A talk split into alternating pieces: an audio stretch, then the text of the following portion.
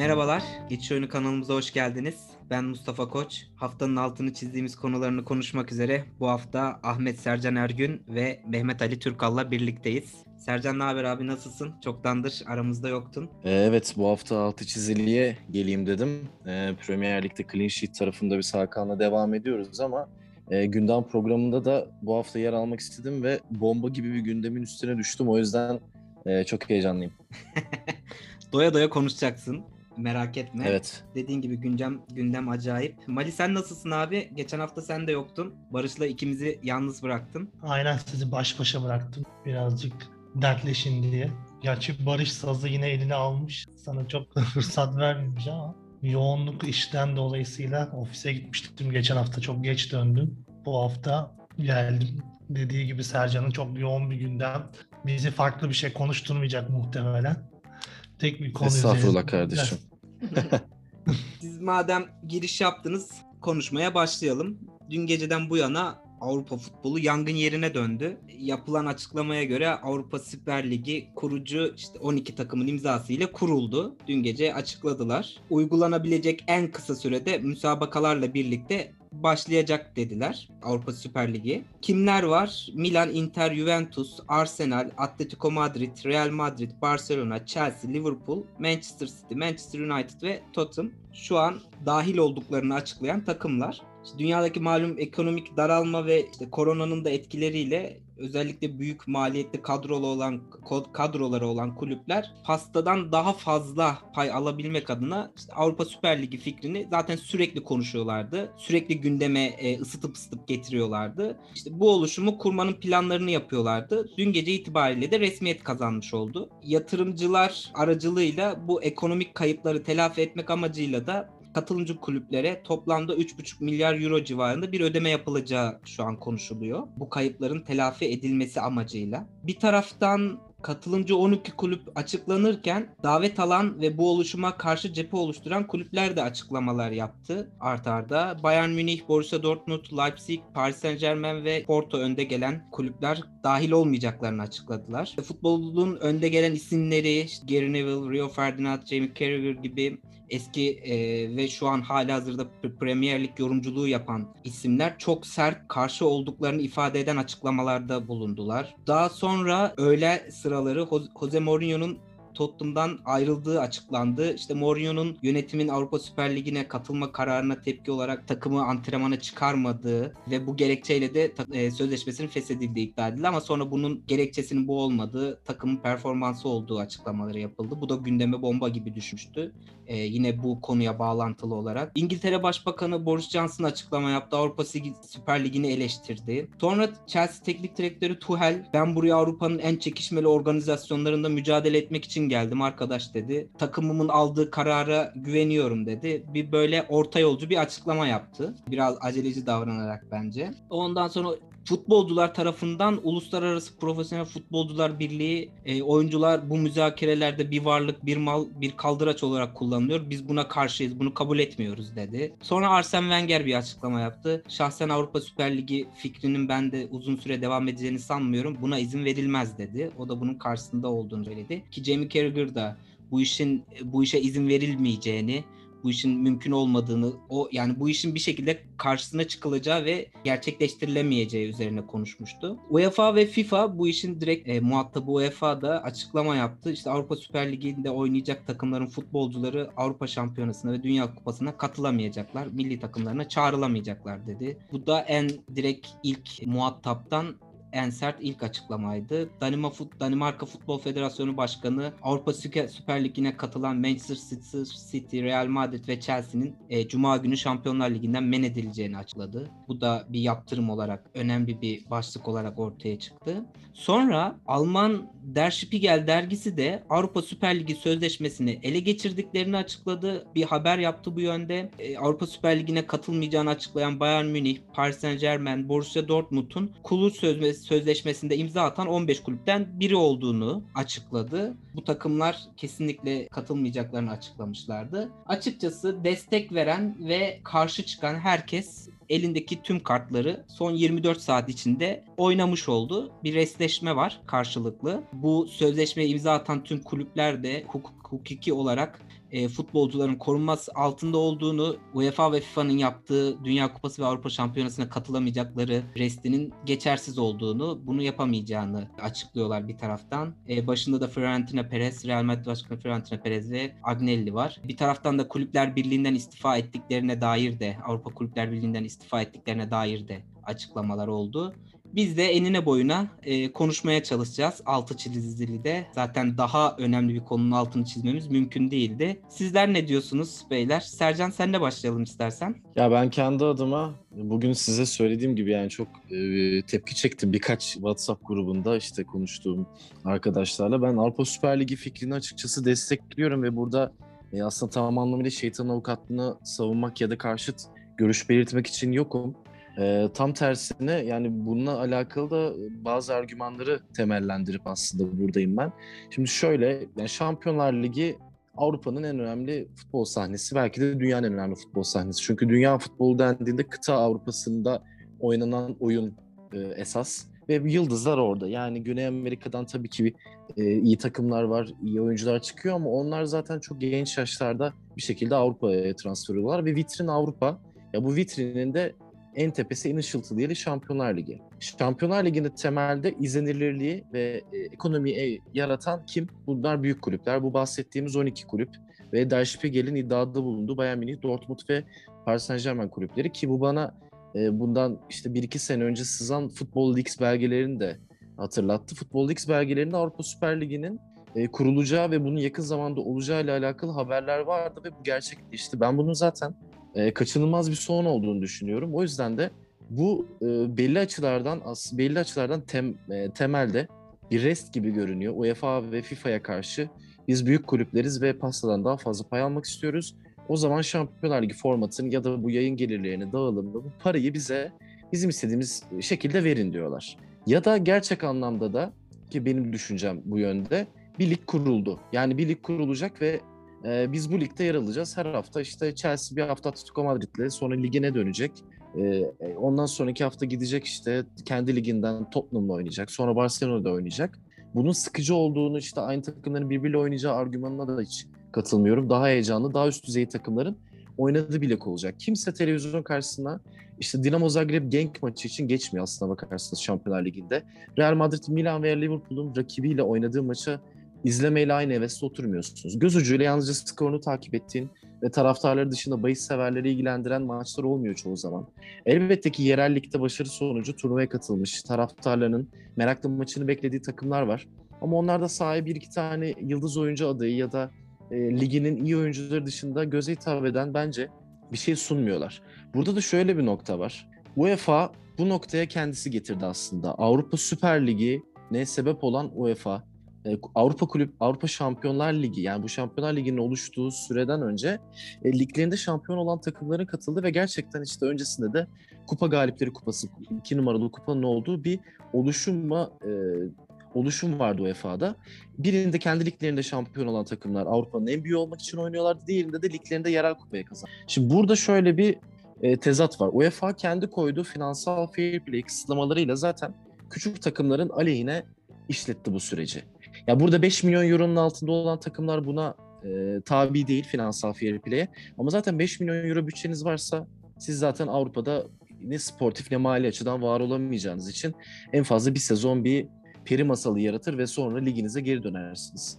Yani 5 milyon euro bütçesinden birazcık daha fazla olan bir Macar takımı, e, bir Avusturya takımı sürekli Wonderkid yetiştirip e, erken yaşlarda onları 3-5 milyon euroya satarak devir daim sağ, sağlaması gerekiyor ya da borçlanacak. E, devir daimi sağlamak istediği zaman da altyapıya yatırım yapması gerekiyor. E, borçlanıp büyümek istese finansal fair play devreye giriyor. Zaten uçurum varken bu makas iyice açılıyor.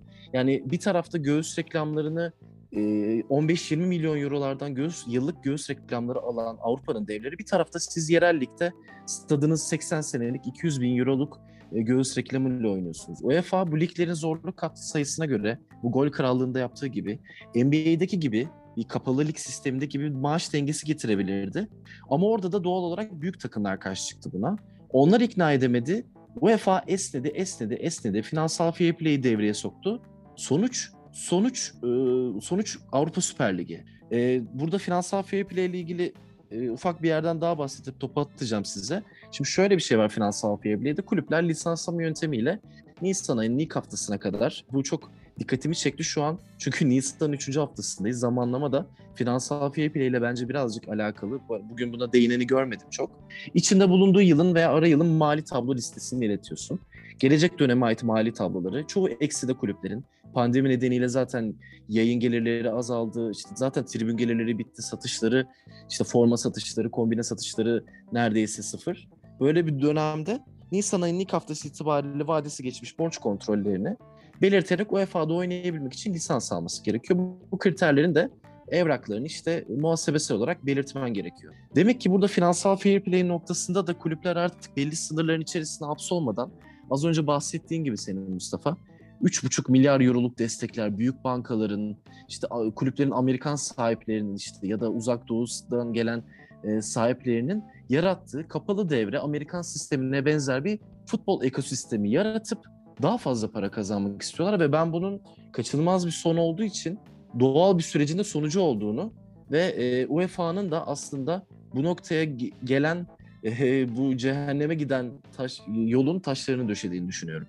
Yani orada kritik cümle aslında şu daha fazla para kazanmak istiyorlar. Kazandıkları bu parayı da ya da kazanabilecekleri potansiyel parayı da kimseyle paylaşmak istemiyorlar. Burada asıl e, insanların endişe duyduğu konulardan biri de bu. Tabii ki izlenebilirlik, sürekli aynı takımların birbiriyle oynamasının sıkıcılığın bambaşka konular e, birazcık daha ana odaklanmamız gereken şeyden birazcık daha uzak konular bence. Ama buradaki rekabeti öldürmek ve bu pastadan sadece kendilerinin beslenmesi üzerine bir sistem kurmak ve diğerlerinin bundan uzaklaştırmak asıl insanları endişe ettiren ve rekabeti öldüreceğine ve futbolun ruhunu öldüreceğine dair endişelendiren konular ve bunun üzerine aslında birazcık daha tartışmak gerek diye düşünüyorum ben. Ben de e, önce Sercan'a katıldığım noktalardan başlayayım. Genel itibariyle karşısındayım ama katıldığım noktalar şu.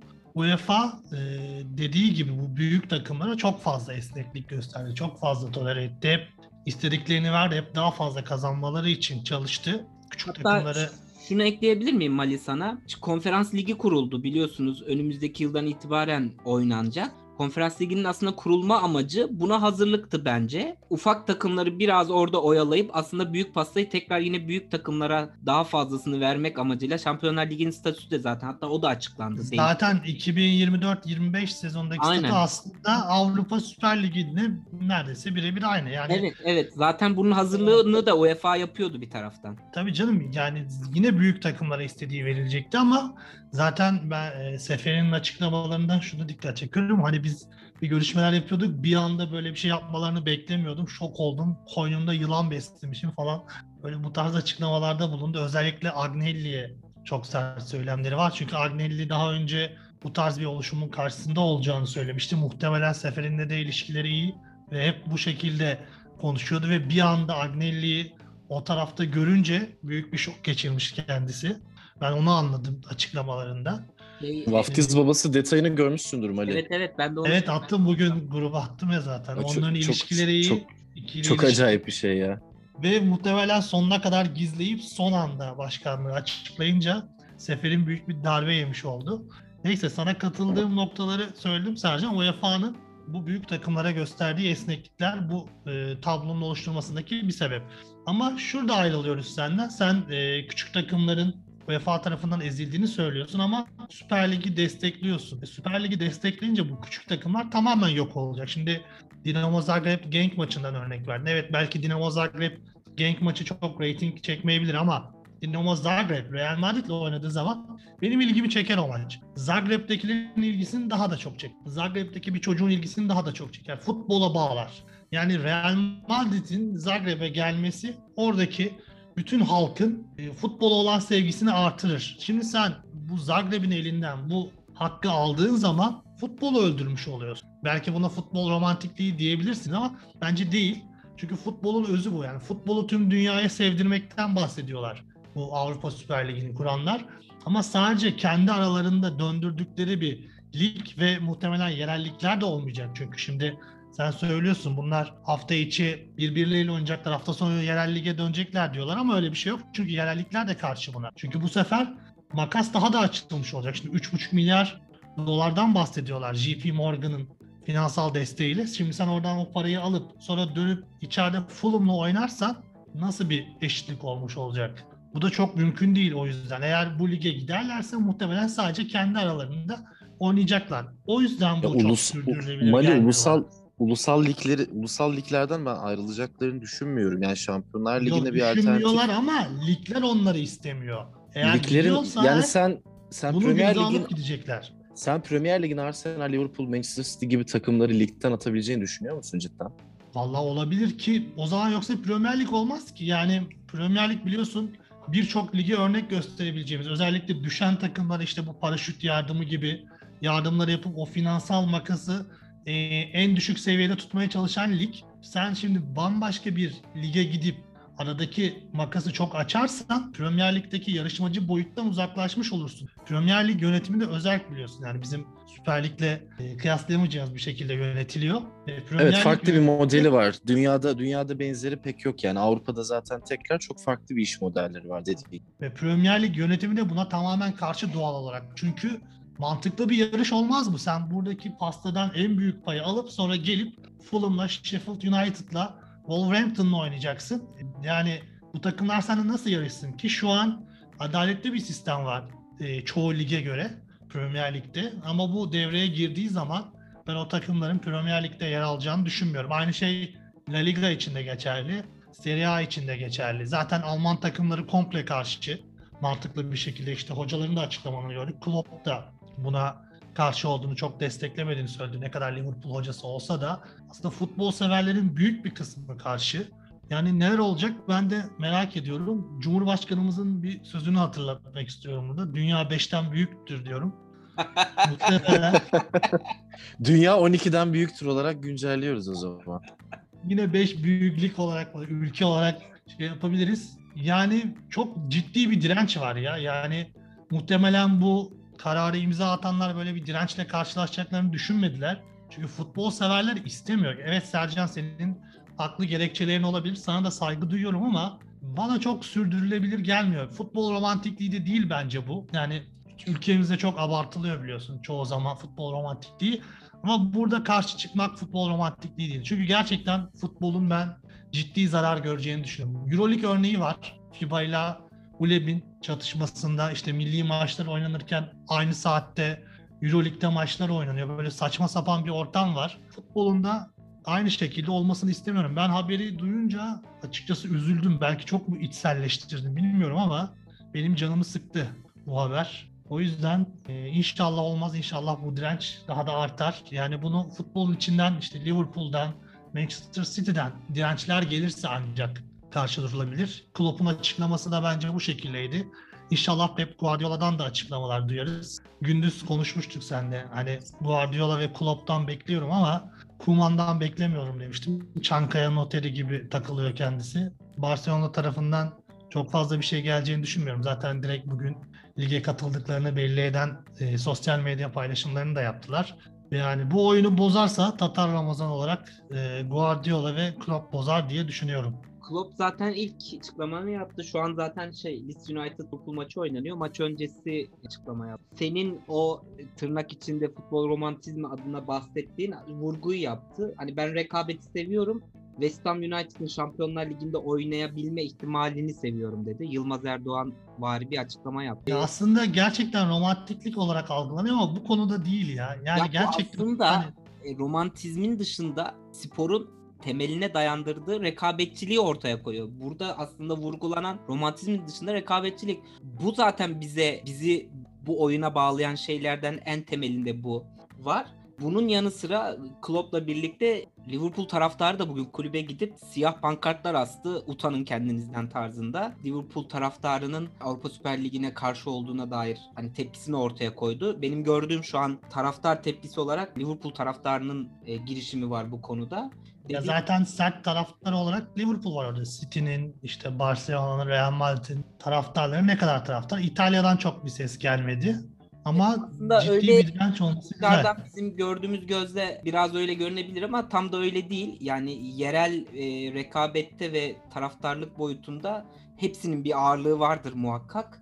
Yok şu açıdan söyledim hani bir duruş açısından yani tabii ki Real Madrid'in Barcelona'nın taraftarı da var ama hani bu zamana kadar gösterdikleri net bir tavrı göremedim ben. Yani Barcelona'nın içinde bulunduğu siyasi durum farklı. O konuda hakkında daha çok sivri olabiliyor Barcelona taraftarı ama dünya futbolu hakkında ya da farklı bir durum hakkında bir tutum sergilediğini görmedim. Liverpool taraftarı o yüzden biraz daha farklı diye söylemek istedim. Yoksa tabii ki taraftarları var.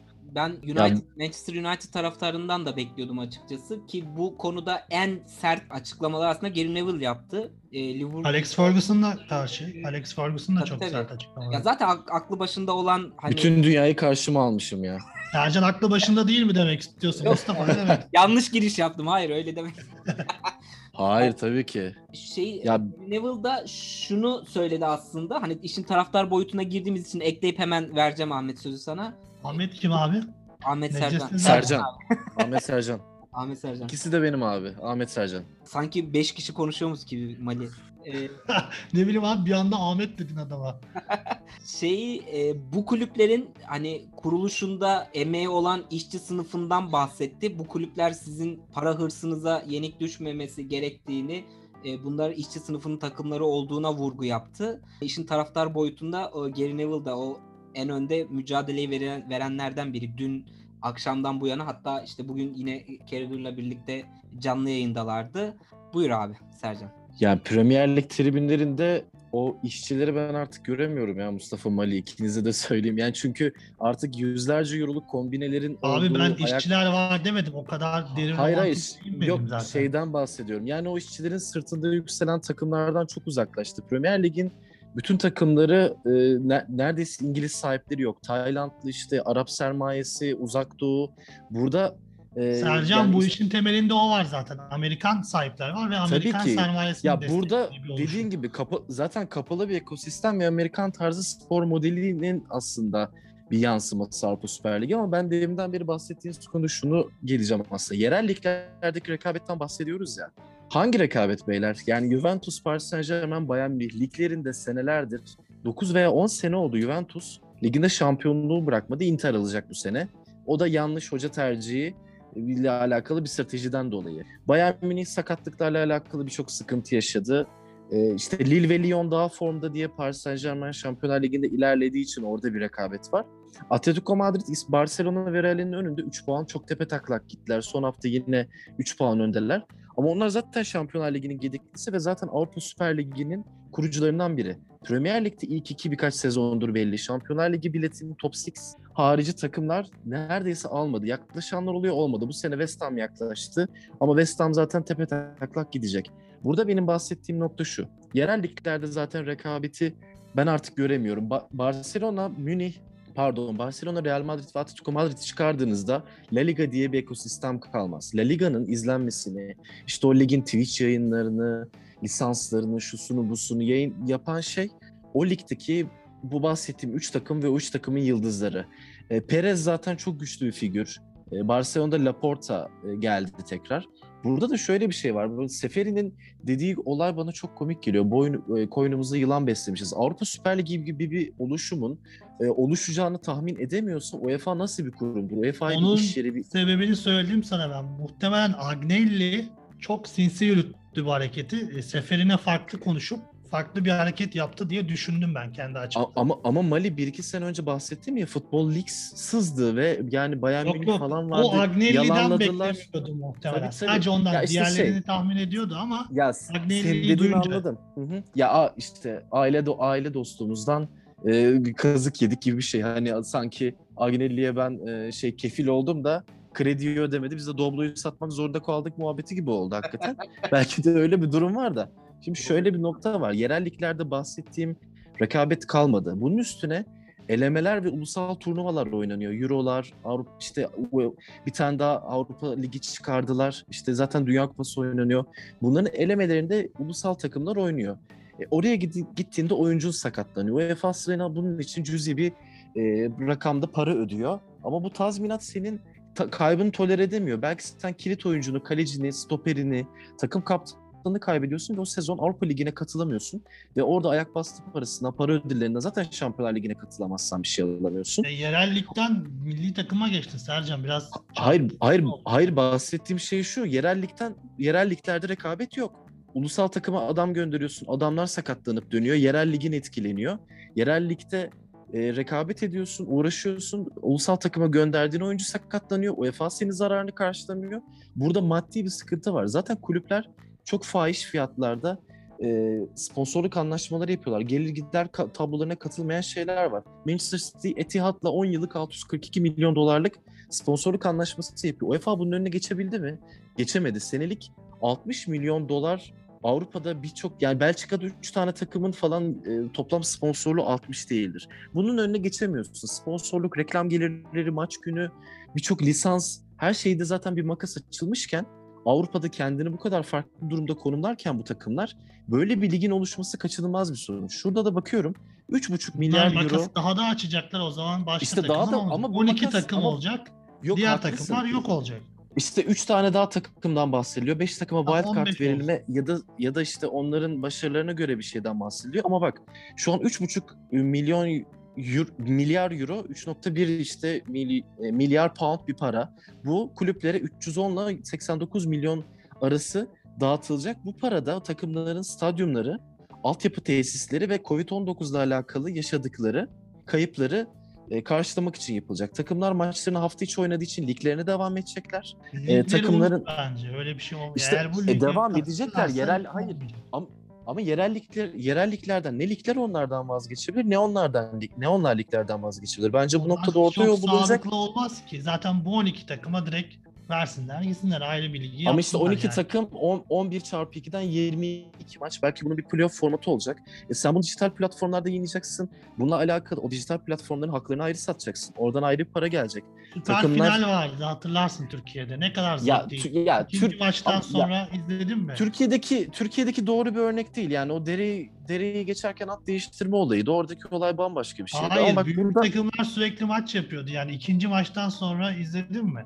İzledim yani. ya ben sonuna kadar izledim vallahi ben. Yani ya ben şöyle söyleyeyim ben işin birazcık daha ki ben kendimce de aslında birazcık futbol romantiyim gibi düşünürdüm ama bu noktada ben Avrupa Süper Ligi'nin kaçınılmaz bir son olduğundan aslında hareketle bu argümanları sunuyorum Hangi kulüpte burada. hissen var Sercan doğru söyle. Hiçbir kulüpte hissem yok. Daha o kadar hepsi- para kazanamam. Buradaki Ya keşke- yapmış. rekabet Ya şöyle bunu Bu- buyur abi. Yok yok abi yok sen söyle yani şöyle bir şey var. Finansal olarak takımlar kendilerini daha güçlü konumlandırmak istiyorlar ama benim demek istediğim aslında temelde şu. Bu makas zaten açılmışken bu kadar daha da fazla açılacak ve bu Avrupa Süper Ligi bugün yarın başka bir şey olacak. UEFA zaten bununla ilgili bu kadar esnemişken, bu kadar adaletsizlik varken takımlar arasında bunun artık bu sistemde önüne geçemeyeceksiniz. Bu Avrupa Süper Ligi'de bunun doğal bir sonucudur ve yerel federasyonlarda, UEFA'da birçok geleneksel yapı da bence bununla alakalı kabul edecekler. Ya da dediğim gibi bu bir reste dönüşecek ama büyük kulüpler yine istediğini alacak ve günün sonunda masada kazanan yine onlar olacak. Yani burada bugünün sonunda Haaland'ın, Pogba'nın, Lukaku'nun menajeri Raiola bu Avrupa Süper Ligi de olsa bu oyunculardan iyi paralar kazanacak. Bir menajerin kazandığı paralar şu an e, Porto'nun yıllık transfer gelirinden daha fazla geliri bir futbol menajeri elde ediyor. Mendez'in e, Beşiktaş'ta yaptıklarını hatırlıyorsunuz. Porto'nun girdiği krizden çıkamamasının sebeplerinden biri Mendez'di. Burada ben kişilerden bahsediyorum. Düşünün. Sadece Mendez gibi ya da Raiola gibi isimler bu ekosistemde bazı kulüplerden daha fazla ekonomiyi yaratacak kadar paraya sahipken bu makas bu kadar açılmışken Avrupa Süper Ligi bunun doğal kaçınılmaz bir sonucudur ve Avrupa Süper Ligi'nin önünde duramazsınız.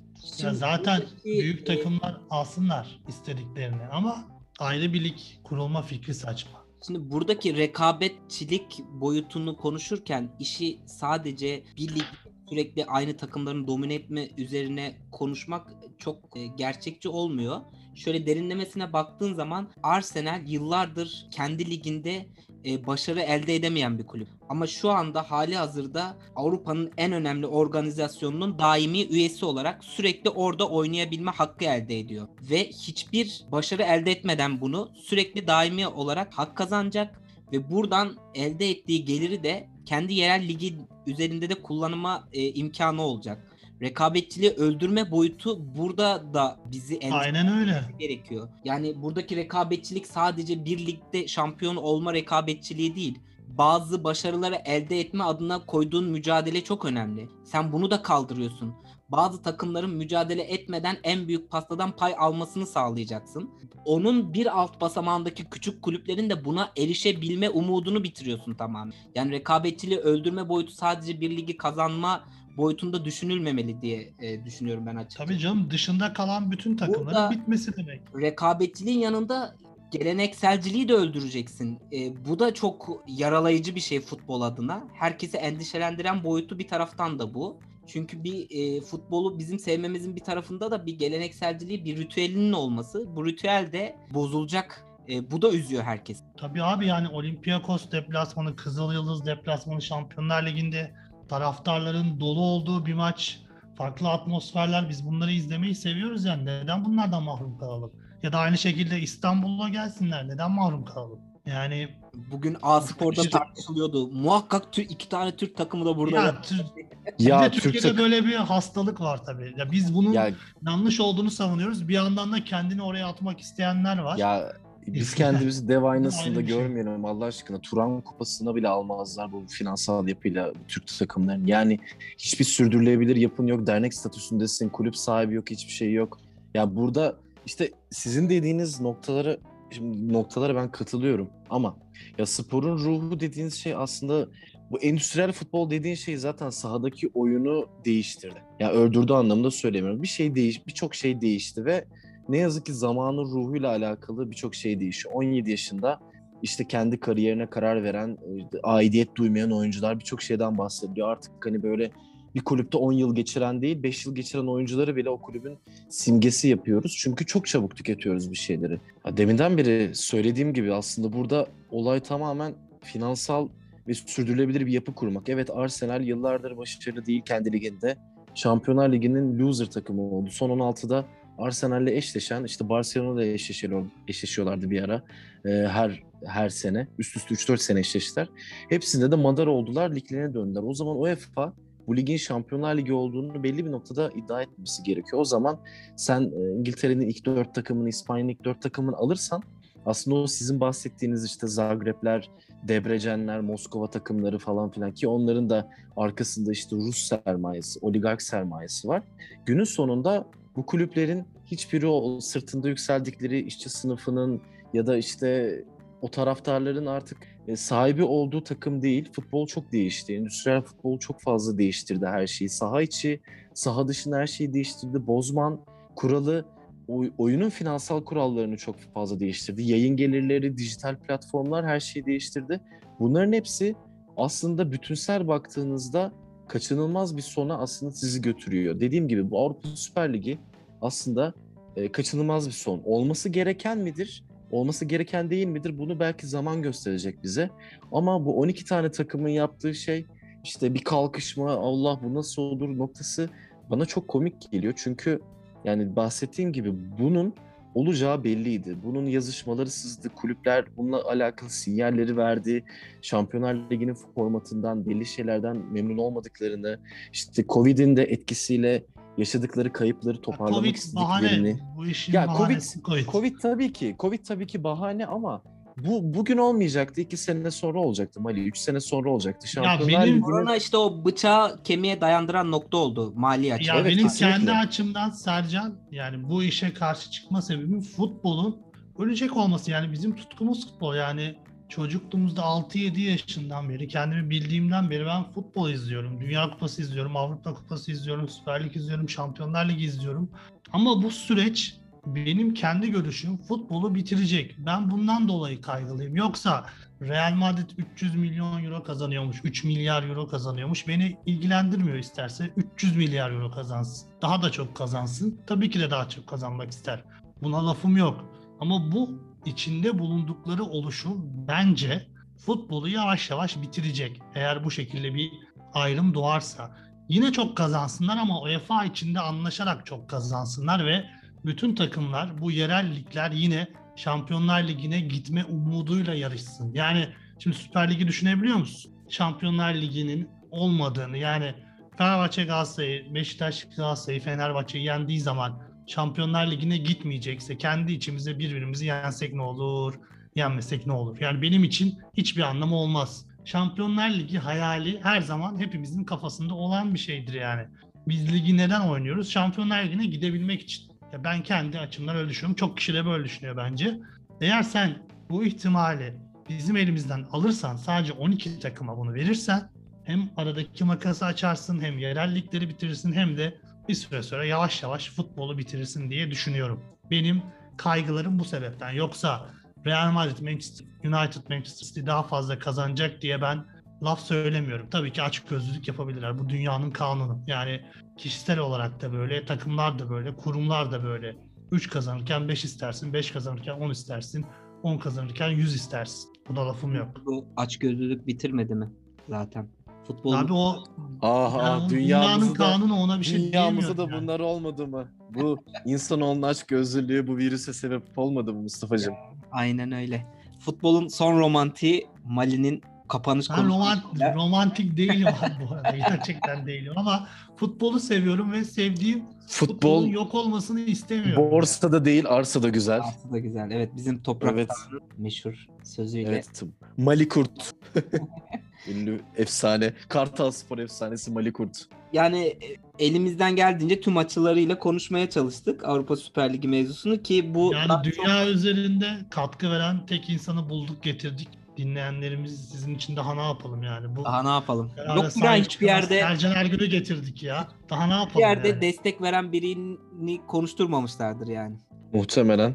Ya Avrupa Süper Ligi Seption yaptıracağım size. Ufak ufak bu fikri beyni, beyninize sokacağım ve e, bu ya turnuva başladığında hepiniz geçip karşısına izleyeceksiniz abi şimdi Avrupa Süper Ligi'ni. O zaman işte o gün ben karşınıza Yaşar Usta kepsleriyle İşte biz geleceğim. o gün tükeneceğiz Sergen. Evet.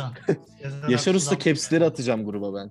Sürekli ben demiştim. Ben Sercan Usta Avrupa Süper Ligi diye çıkacağım karşınıza. İzlersin abi. İlk 1-2 sene izlersin de 3-4 sene sonra ne olacak? Vallahi ben izlerim. Arada kaynadı. Bugün acayip yoğun bir gündemdi. Jose Mourinho Tottenham'la yollarını ayırdı. Yani Tottenham Jose Mourinho ile yollarını ayırdı daha doğrusu. Sezon başında fırtına gibi başlayıp daha sonra büyük bir düşüşle hepimiz bir an umutlandık. Premier Lig'de acaba bu sene de Tottenham mı o beklenen şeyi gerçekleştirebilecek mi diye. Ama işler beklendiği gibi gitmedi. Tottenham Mourinho ilişkisi bitti.